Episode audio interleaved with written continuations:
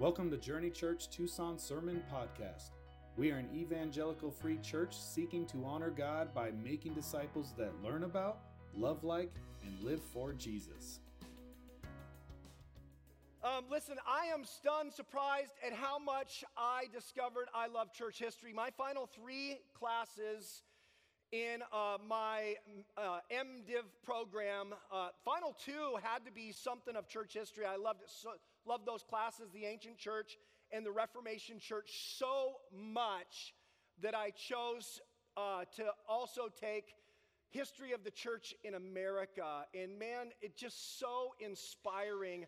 Um, all three epics, from the time of of uh, the closing of the canon and the second uh, second century church all the way up to modern times. There's so much that we can learn from church history. I want to give you an account uh, of something that took place here in this nation as well as across the pond in, in the Western nations over there, um, described as the Second Great Awakening. This is uh, from scholar and preacher J. Edwin Orr who tells this account. In the wake of the American Revolution, so the year 1776 to 1781, there was great moral and spiritual darkness across North America and all Western nations. Drunkenness was epidemic. Out of a population in North America of 5 million, 300,000 were confirmed as drunkards and we were burying 15,000 alcoholics per year. Profanity was of the most shocking kind. For the first time in the history of America, women were afraid to go out at night for fear of assault, and bank robberies were a daily occurrence. The Methodists were losing members, more members than they were gaining. The Baptists said that they had the most, quote, wintry season. The Presbyterians in the General Assembly deplored the nation's ungodliness. Reverend Samuel Shepard, he was a typical congregational pastor in Lenox, Massachusetts, said that he had not taken one person into membership in the previous 16 years. The Lutherans were so languishing that they discussed uniting with the Episcopalians, who were, if you can imagine that, who were even worse off. The Protestant Episcopal Bishop of New York, Bishop Samuel Provoost, quit. He quit. Why? He had confirmed that no one for so long had decided that to join the church that he figured he was out of work. So he started a new line of employment. The Chief Justice of the United States, John Marshall, wrote to the Bishop of Virginia, James Madison, that the church was too far gone to ever be redeemed. Voltaire averred and Tom Paine echoed, quote, Christianity will be forgotten in 30 years. A poll taken at Harvard had discovered not one single believer in the entire student body. They took a poll at Princeton, a much more evangelical university, where they discovered only two believers in the entire student body and only five that did not belong to, the, to the, what was called the filthy speech movement of the day. Students rioted. They held mock communion at Williams College. They put on anti Christian plays at Dartmouth. They burned down the Nassau Hill Hall at Princeton. They forced the resignation of the, of the president of Harvard. They took a Bible out of the local Presbyterian church in New Jersey. They burnt it in a public bonfire. Christians were so few on those campuses in the 1790s that they met in secret and they took their club meeting minutes in code so no one would know. But then something began to change. Is that, is that amazing as we look back at history and we forget these stories that the nation was in a deplorable spiritual and moral condition? We're so terrified what's going on right now, and we should be. But something began to change, and what was it? Edwin Orr goes on. A prayer movement had started in Britain through William Carey, Andrew Fuller, John Sutcliff, and others, and began what the British called the Union of Prayer from 1792 to the year 1800. And the year after John Wesley died in 1791, the Second Great Awakening began in Great Britain. Well, on this side of the pond in New England, there was a man of prayer named Isaac Backus. He was a Baptist minister who, in 1794, when conditions were at their worst, addressed an urgent plea for prayer revival to pastors of every Christian denomination in the United States. The, the, the conditions were so terrible, so hopeless, so dark that virtually every church adopted the plan in America. Until, like Britain, America was interlaced with a network of prayer meetings which set aside the first Monday of each month to pray. And it wasn't long thereafter that revival came to North America. When the revival reached the frontier in Kentucky, it encountered a people wild and irreligious. Congress had discovered that in Kentucky, there had not been more than one court of justice held in the previous five years. That's how lawless it was. Peter Cartwright, Methodist evangelist, wrote that when his father had settled in Logan County, it was known as Rogues Harbor. The decent people of Kentucky formed a regiment of vigilantes to fight for law and order. They fought a pitched battle against lawlessness and they lost. The outlaws were so numerous. Scotch Irish Presbyterian minister, one of my favorite characters from the history of the church in America, James McGready, his chief claim to, to fame was that he was so ugly that he ran people distracted. I mean, you had to stop and look at this guy and go, oh my goodness, look at him. They said that his, his voice was coarse and tremulous. Small, beady, piercing eyes. Just interesting guy, and yet God's hand on this man. He settled in Logan County, pastor of three little churches. He wrote in, the, in his diary in the winter of 1799, for the most part, and I quote, weeping and mourning with the people of God. It was so dark. McGready was such a man of prayer that not only did he promote the concert of prayer every first Monday of the month, he got his people to pray for him at sunset on Saturday night and then at sunrise again on Sunday morning so he could preach with power. And the people responded. In the summer of 1800 came the Great Kentucky Revival. 11,000 people came to a communion service. And McGready called for help, and it didn't matter what denominational background, just, I need help shepherding so great a harvest. And they came.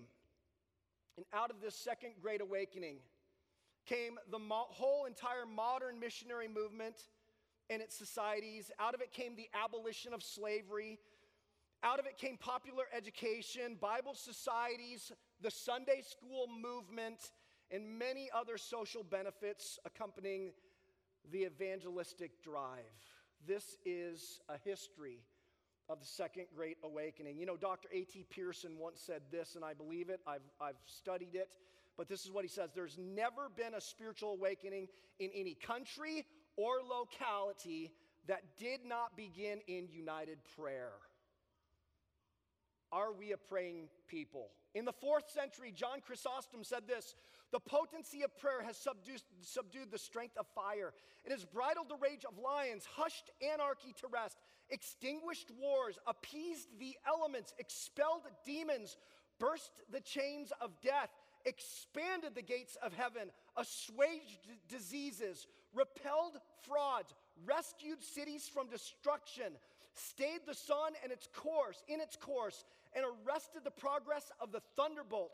Prayer is an all efficient panoply, a treasure undiminished, a mind that is never exhausted, a sky unobscured by clouds, a heaven unruffled by the storm. It is the root, the fountain, the mother of a thousand blessings.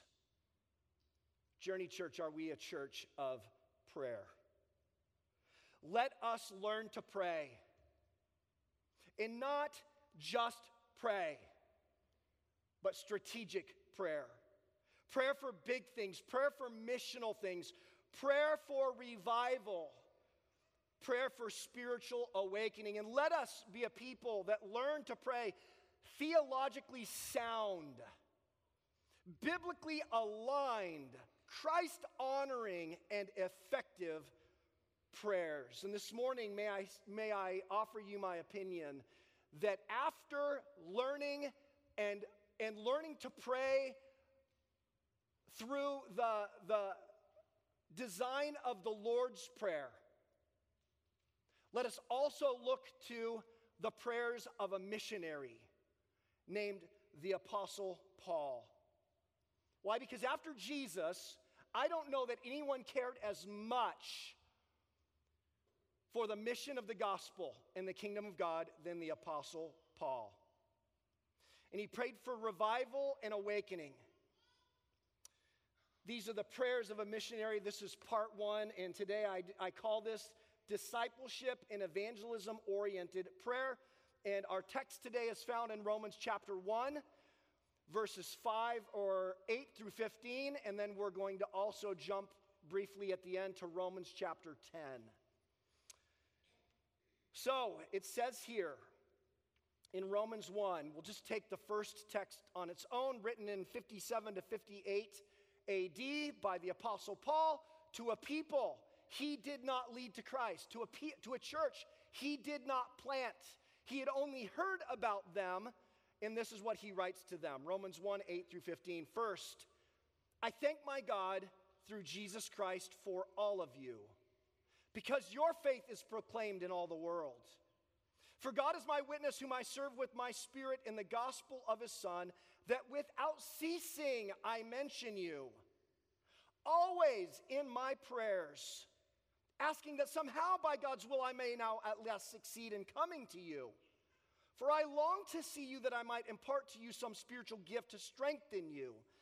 That is, that we may be mutually encouraged by each other's faith, both yours and mine. I do not want you to be unaware, brothers, that I've often intended to come to you, but thus far have been prevented, in order that I may reap some harvest among you as well as among the rest of the Gentiles. I'm under obligation both to Greeks and to barbarians, both to wise and to the foolish, so I am eager to preach the gospel to you also who are in Rome. Let me just take a moment and explain this obligation for a moment. The word means that he was a debtor. He owed a debt to someone. What was that debt? Well, it was Jesus Christ himself who reached down and saved a religious madman named Saul of Tarsus. Saul of Tarsus was a crazy, self righteous, legalistic Jew who hated Jesus hated Christians and hated the church. Hated them, wanted to kill them and snuff it out. And yet, Jesus the Christ radically saved Saul of Tarsus, radically transformed him, and appointed him as an evangelist and an apostle. Saul of Tarsus became Paul the apostle. And he recognized that he was not so noble that he believed in God. That God had to intervene and show up and stop him in his tracks. And so his life, whole life was fully yielded and dedicated, like, like he belonged in the lake of fire and he knew it. But God stepped in and saved him. He was a debtor to the Lord Jesus Christ, but he was also a debtor to so many others that were walking in the blindness of their own hearts.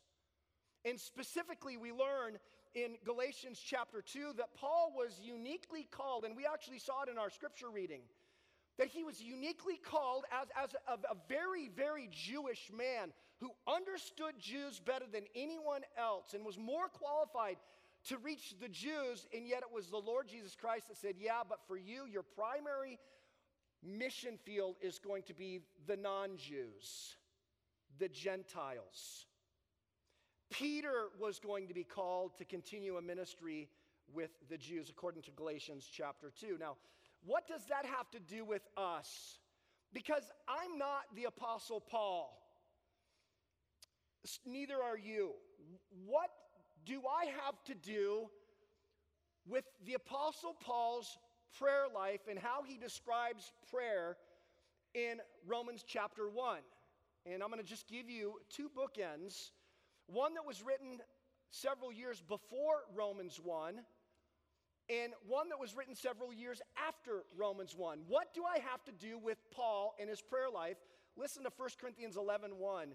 He says to the church at Corinth, Be imitators of me as I am of Christ. The word there in the Greek, it's, it sounds similar, a cognate, mimete, where we get the word mime or mimic or act, act and, and pretend to be that person. We're supposed to mimic Paul. First and foremost, we're to mimic the Lord Jesus Christ, right? In fact, uh, 1 John chapter 4, verse 17, John says, as he, Jesus, is, so also so are we in this world. We are to mimic Jesus Christ. But Paul would say we are also to mimic spiritually mature followers of Jesus. They give us an example, almost a head start. We don't have to rethink everything. So Paul's saying, I'm one of those guys. Mimic me as long as I am mimicking Christ. That's a few years before Romans 1. And then look, look in Philippians 3, he says, Brothers, join in imitating me. And then he adds to the collection of people we could mimic and keep your eyes on those who walk according to the example you have in us. So there, there's more, there's more uh, mentors, models, examples than only Paul. So that's the precedent that Paul is setting up for us is that we can look to his life as one who knows the Lord and walks with the Lord. Let me ask you, do you have any, any models, any mentors in your life? Someone that's a, a, step or two in front of you that you're going, I'm going to model, whether they know it or not, I am watching their faith. In question, are you that model for someone else? Because this is the storyline of growing in faith and becoming more like Jesus. So, let's acknowledge there is no big A apostles in this room. That's first century. They knew Jesus firsthand personally. Maybe apostolic like leaders, small a, but no big A apostles. Uh, you likely are not a church planter. What do we have to do with Paul? He has a different vocation. Well, we are called not to the same vocation, but we are called to imitation. That's our bottom line for the message today, or actually for the sermon series. Just kind of teeing that up for the next three weeks after today. So we're looking at the prayers of a missionary, someone who loved the Lord Jesus, whose life was radically transformed, that was giving his full heart and mind and soul to the mission of Christ and the gospel in this world. And we are to look to him. Different vocation, but called to imitation, his attitude, his, the way he thought, the way he lived, and how he prayed. Ready to get started? Let's jump back into Romans 1 and see what's going on here. And the first thing that I want to point out to you is the love. The love that had been produced in his heart as the love of Christ came to him and transformed him, the Holy Spirit came into his life. And this mean, nasty, self righteous, religious dude that enjoyed the murder of Stephen, he enjoyed it, is suddenly gushing with love for people that he didn't even lead to Christ, to a church he didn't even plant. He had never yet even, even been to Rome. What business does he have writing the letter to the Romans? It was love. listen to the language. I thank my God through Jesus Christ for all of you. I'm just so thankful, God, I hear about them. And thank you for that church I've never been to. Because your faith is proclaimed in all the world, for God is my witness, whom I serve with my spirit. Without ceasing, I mention to you, look, you, you can't. And then he goes on to say, always in my prayer, grateful, unceasing, unstopping, ongoing prayer flowing from a heart of what? Love. Love that drove him to gratitude and thanksgiving. Here's the point Christ likeness. Growing in Christ, becoming mature in Christ means that you can pass a theology test. Right? That's what it said. No, it, it means that love is in your heart. You're a loving person. You're more loving. You might be a, a rascal like me. I'm not very loving. My old man, my old nature, my flesh, I'm, I'm, a, I'm a mess. Any good thing you, come, you see coming out of this man is Holy Spirit produced. So if you think I've ever been nice or good or kind or loving, that's Jesus. Let me tell you, but if you have Jesus, you become kind, loving, and good. Look what, what it says here. This, this Christ likeness produces love and continual prayer for fellow believers. That's the fill in the blank. Christ likeness produces love, and love produces continual. I could said it that way. And, and the love produces continual prayer for fellow believers without ceasing and always. By the way, this was normal. I'm going to give you a quick survey of how many times he said something similar. It's going to blow your mind. Ephesians 1 6, different church. I do not cease to give thanks for you, remembering you in my prayers. Philippians, different church. Philippians 1 3. We always thank God, the Father of our Lord Jesus Christ, when we pray for you. Colossians 1:13, different church. I thank my God in all my remembrance of you. First Thessalonians, that's a, a different church than the other five so far. We give thanks to God always for all of you, constantly mentioning you in our prayers. So those are like five, six, seven churches, whole churches in towns that he's praying for. But then watch this. Now he prays for an individual named Timothy in 2 Timothy 1 3. I thank God all, as I remember you constantly in my prayers night and day. How big is this guy's prayer list? Do you have a prayer list? Because that's what love is generating in Paul. And then Philemon's 4. And Philemon was a, was a slave owner who became a Christian. And he lost a slave named Onesimus, who Paul led to faith in Christ. And Paul was returning Onesimus and says, Treat him like a brother. But he knew this guy, Philemon, and he, he opens his letter in Philemon chapter, verse 4. He says, I thank my God always when I remember you in my prayers. How big was his prayer list? How many churches? How did he have time to pray this much? And he's saying, Mimete. This is, this is just Christ likeness. That it produces love and an unceasing prayer for other Christians that flows out of a heart of love. That's the second thing I want to just point out once more. This love thing that happens in God's people as God changes us, man, this has been going on for eons of time. You know, this is interesting. The, the Old Testament believers simply did not have the Holy Spirit in the way we have the Holy Spirit. The Holy Spirit was there, a different ministry to them. But it was different, and we can prove that by the very words of Jesus. And yet, believers in the Old Covenant, God produced great love in them for fellow believers. This is my favorite psalm. When I die someday, Psalm 16 will probably be preached as part of it. Psalm 16, verse 3, King David says, As for the saints who are in the land, they are your holy ones in whom is all my delight. He loved, loved the people of God, even ones he probably didn't get along with well or agree with. He just loved God and loved God's people because of it. And then we see here in a, a sermon series that's going to come up in the fall, we're going to take it all the way up to Christmas time in First John. John writes this in First John 3:14, "We know that we passed from death to life because we love the brothers."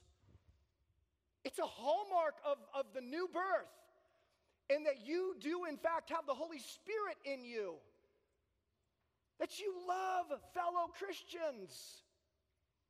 And then he goes on to say, Whoever does not love abides in death, meaning if you're a mean, nasty person and you are cynical and angsty against Christians, it puts your faith on a really, really shaky ground, a questionable ground. It's not okay.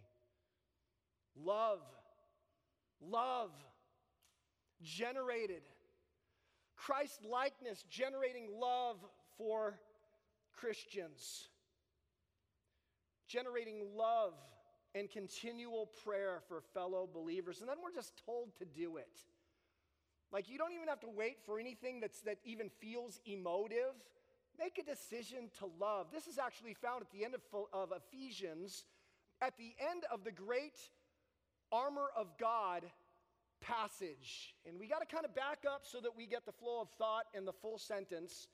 It's Pauline, it's a Pauline run on sentence. So I really want you to hear the final phrase, but we got to actually uh, use like three verses to get there. He says, In all circumstances, take up the shield of faith with which you can extinguish all the flaming darts of the evil one. Take up the helmet of salvation and the sword of the Spirit, which is the word of God.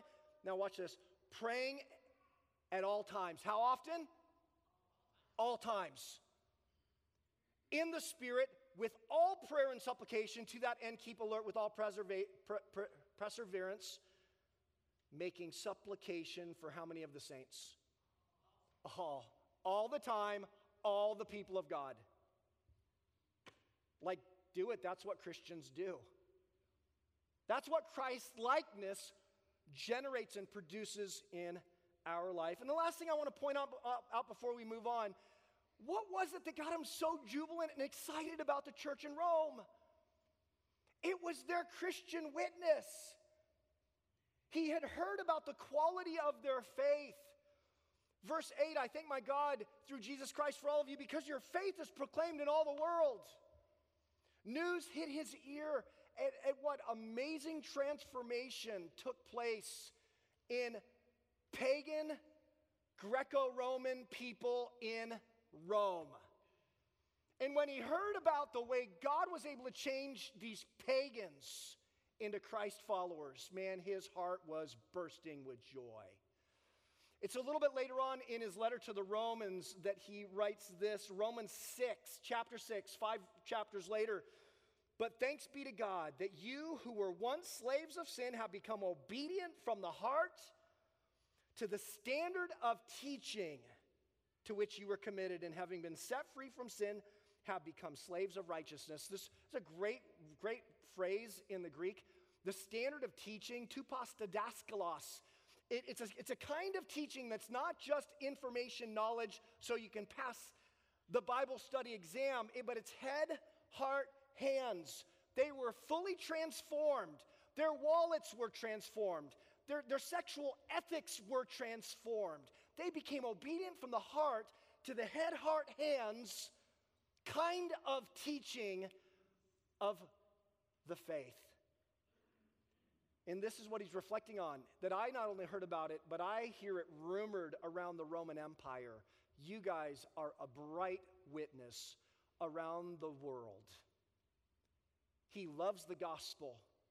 What that does is for fellow believers that are struggling, it, it gives them encouragement and excitement and go, Whoa, it's real. I'm struggling, but look at that. And then it creates what's called a plausibility structure for others who are far from Christ. It goes, What?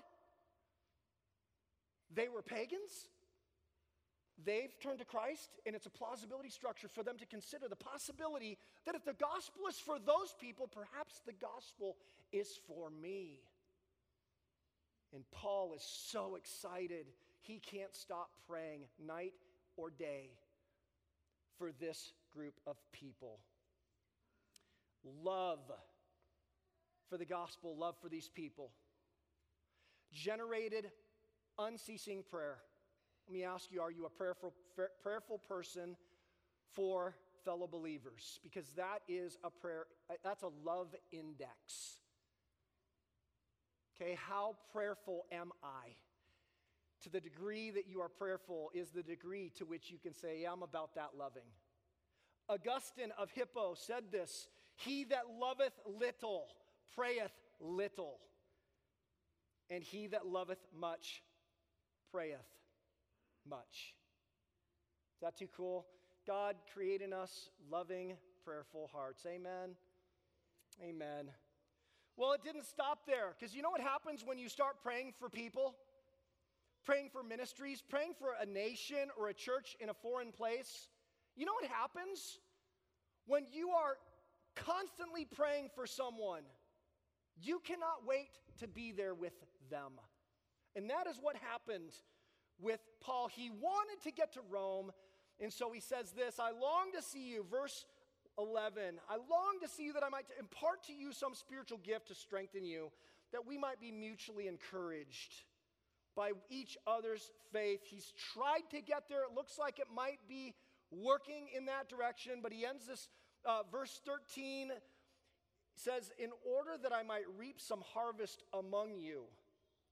He wants to actually minister them. And here's what happens when we grow in Christ, Christ's love grows in us. Christ's love inspires prayer for others. And prayer for others inspires a desire to positively impact them. You, we become passionate for discipleship gains in other Christians' lives.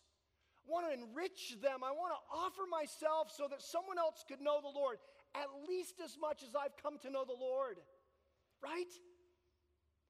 But then there's this reciprocity that happens when we think we're giving our lives away and our spiritual gifting and what we've come to know and learn about the Lord, and we want to use it to inspire someone else, guess what happens?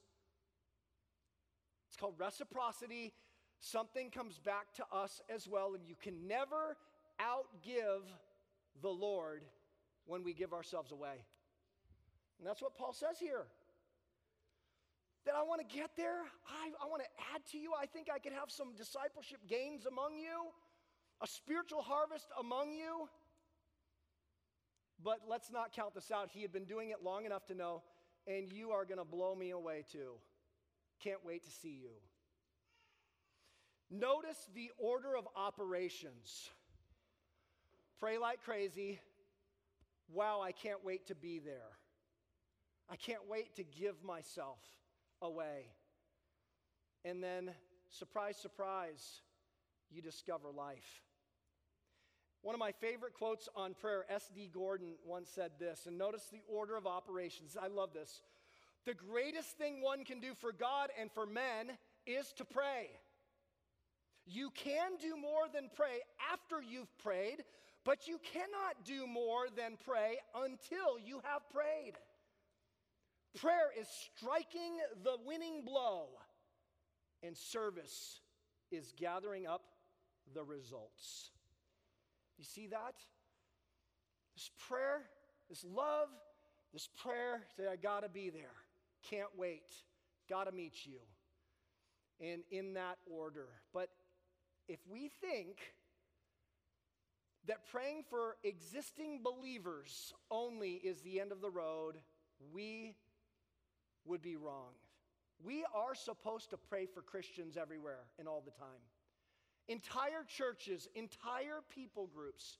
We are also to pray for those yet unconvinced by the gospel. We look back here and we see that Paul not only wants to reap some harvest among these people, this church, but he also says this. Let me back up to, to 13.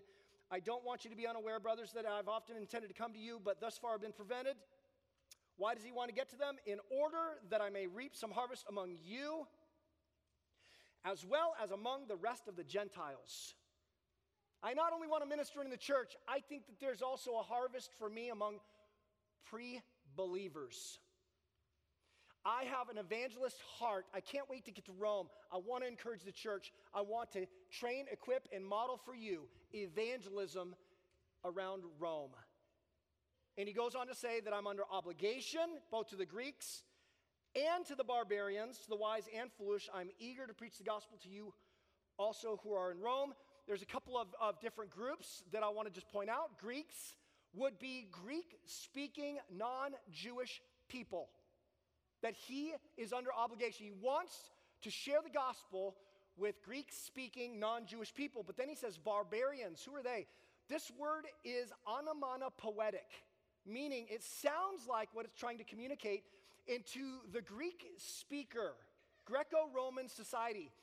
When they heard foreigners talk, they heard it as bar, bar, bar, bar, bar, bar, bar. So, Barbara is a funny name that sounds like this thing. Don't tell Barb I said that. But it's, it's like Babel. And so these were the non Greek speakers. Then he names two other kinds of people to the wise and the foolish. The wise would be educated. Educated, and the foolish would be the country bumpkins and hicks all who are not Jewish.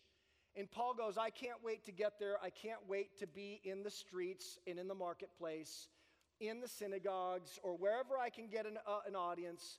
I want to share the gospel. So we see his prayer for the church in Rome. He wants to get there, he wants to build them qualitatively and add to them quantitatively. But here's the question I've actually heard this three times from three radically different theological systems. Three times. One from, uh, well, I'll, I'll keep the names out of it, but these people couldn't, they were, they were all over the map theologically, but I've heard this. You know, the Bible never tells us to pray for non believers. We're only supposed to pray for Christians and the church to be a faithful witness. You ever heard that? Two, three very different people across my years. And I just, I love the gotcha moment where I go, oh, they didn't read this verse in Romans 10 then. Because it's just flat out not true.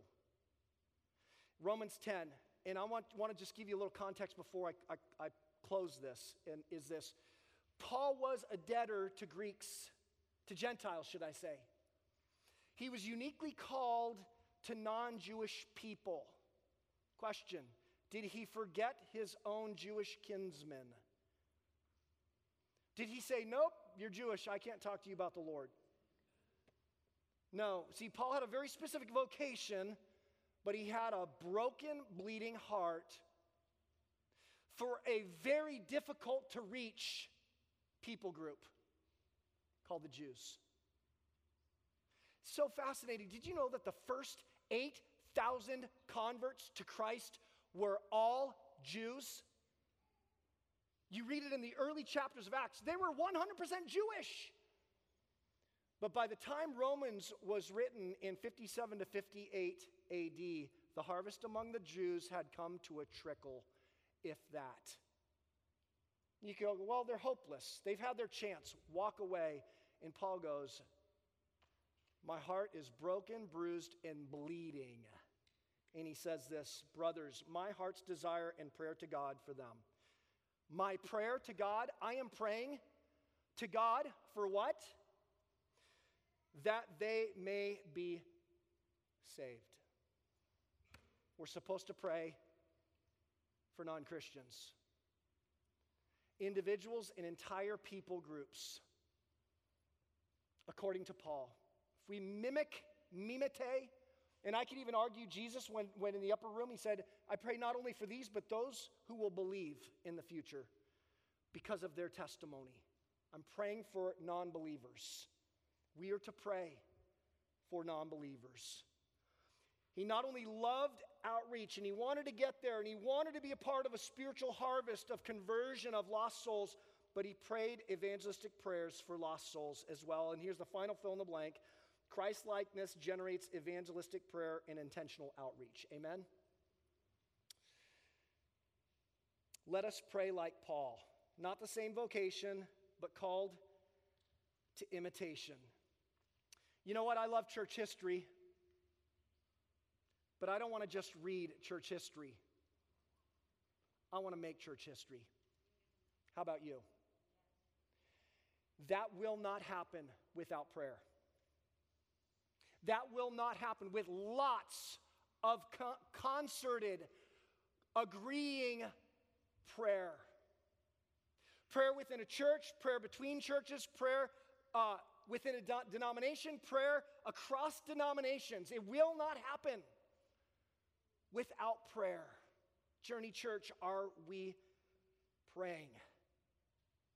E.M. Bounds said this The man who has prayed many acceptable prayers has done the truest and greatest service to the incoming generation. To a praying church, God is present in glorious power. Prayer is God's settled and singular condition to move ahead his son's kingdom. Let us be a people of prayer in moving ahead his son's kingdom. Pray for people, pray for the church, pray for the lost, pray for the, the fields ripe unto harvest and move ahead his son's kingdom. We cannot raise up a new generation of believers. We cannot raise up a children in our own church that will own their faith and take it on into the future. We simply cannot do these things without prayer. So let us pray. On the screen here, we have some prayer requests, just reviewing. We're going to give you a few moments while the band comes up on the platform. And I want to ask you to just read this through and pray it under your breath back to the Lord down the line. Pray for Christians. Can be a specific person or a specific group or an entire church or a nation of church.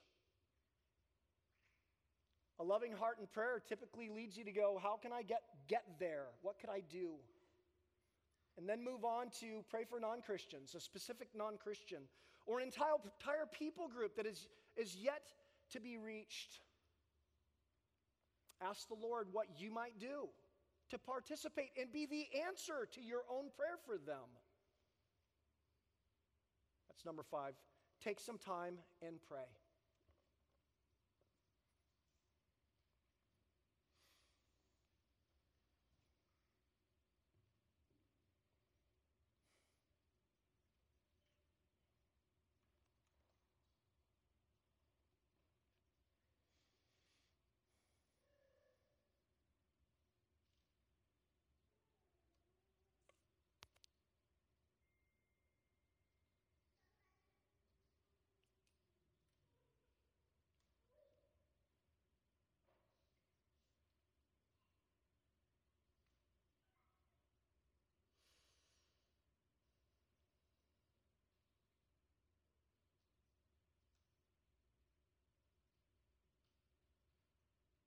Father God, light, light us up by your Holy Spirit.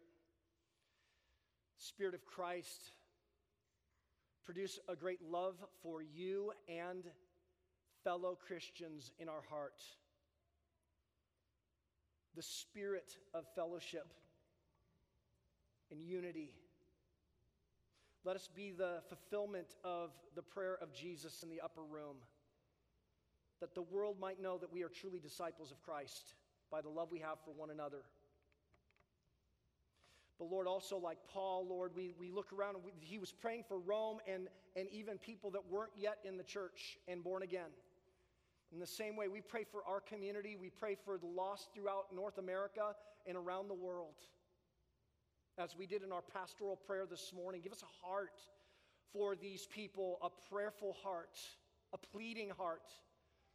Then, Lord, open doors, Open our eyes that we might see, see the fields ripe unto harvest and, and give us courage to walk through those doors, to ask a good question, to care for the heart of a lost soul, to speak a good word now and again, like, like salted speech, seasoned as it were with salt.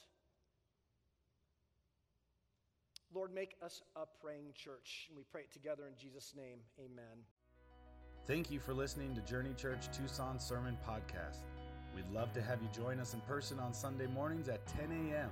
You can find out more about us at journeyefc.org.